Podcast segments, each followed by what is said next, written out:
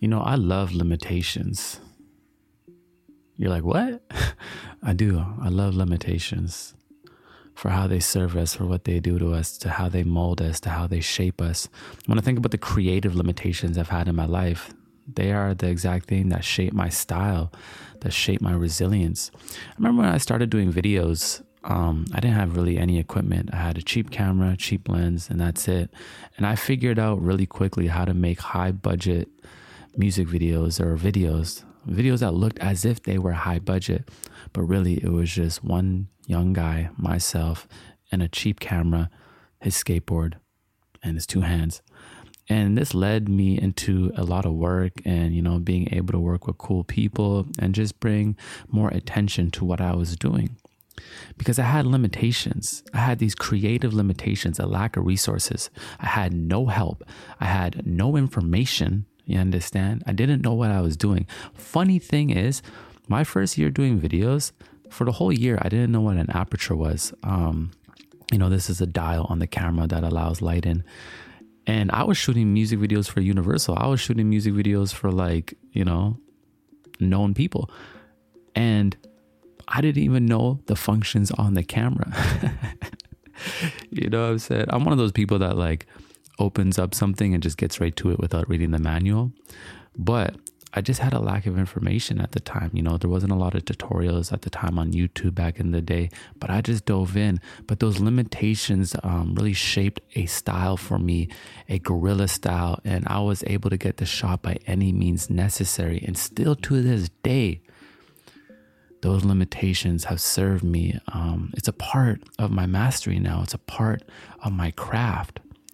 You know, the limitations you are going through, they are not there to limit you, right? They are not there to stop you, to pause you, to tell you you can't make it through, to tell you there's no more life for you. No, they are there to shape you, mold you, develop a sense of character in you, develop the resilience in you, develop your style, your swag, your grace, whatever it may be.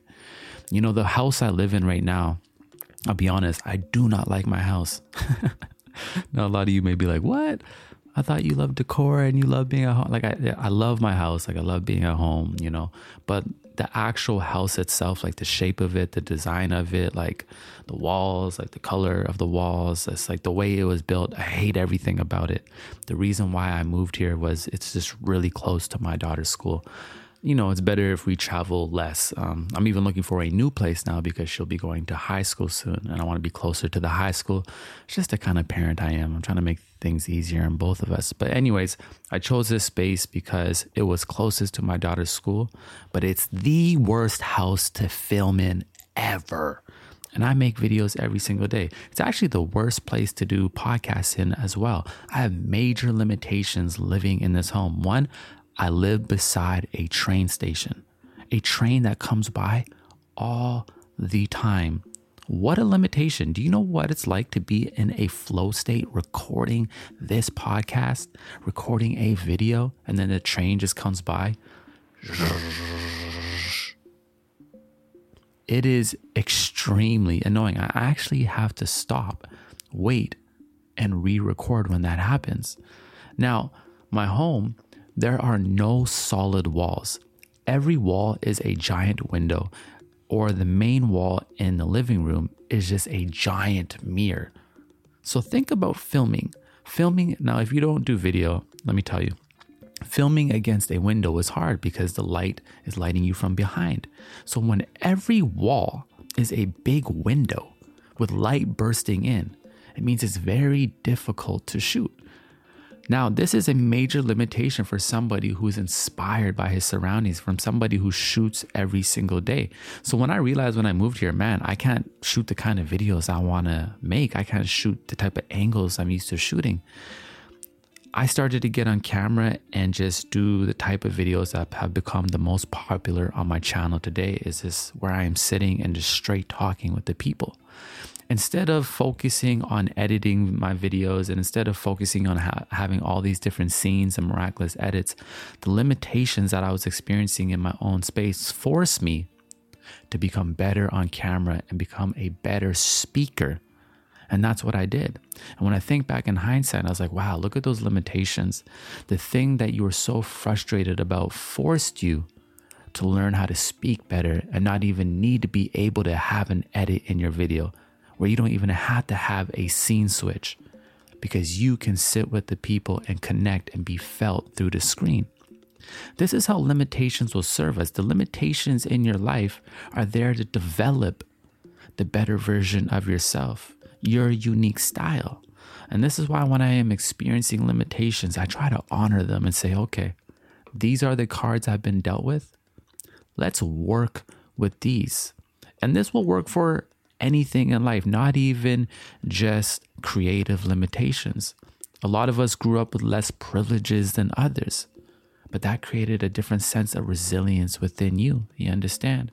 Some of us may have grown up with one parent, so we had to learn how to parent ourselves early on.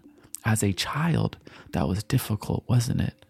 But when you're older, you're kind of more matured. You kind of know how to move in life. You know how to help others because you've been in that position for so long.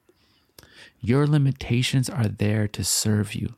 Your limitations are there to shape you, to mold you into who you are.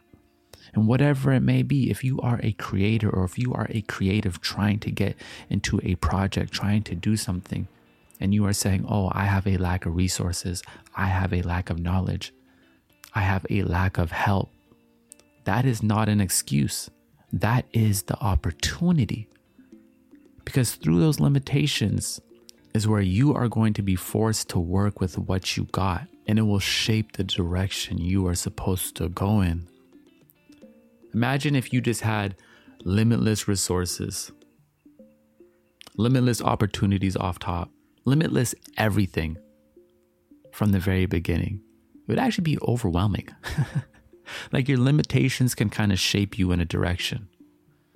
I find uh, back in the day when I used to produce music, it was so much harder to find sounds. But I would just scourge the internet for sounds and create stuff on the fly, like no matter what. I would take 15 sounds, random sounds, put them in my MPC. It was like a beatboxing machine and just come out with like a banging beat. Now, the internet is so full of sounds and plugins and things like this. I get overwhelmed I'm like, man, there's just too many sounds. I don't even know what to do. it's like having that narrow path sometimes, having those limitations, you understand, can shape the direction you need to go in and carve the best version of yourself. So don't see them as an excuse. Don't see them as this negative thing. It is an opportunity, but you have to widen your perspective and see it as an opportunity and work through it and once you build that strength, your style, your character, your resilience, more opportunities will open up, more resources will open up. You will become limitless. And because you knew how to work with what you had, what you got in the beginning, you will know how to work with all the abundance in the present. And you don't know in hindsight everything gonna be all right. I hope that could serve a few of you who may have been looking at your limitations as this daunting negative thing, when really it's a gift from above, a gift to shape you, mold you, and serve you. Bless up.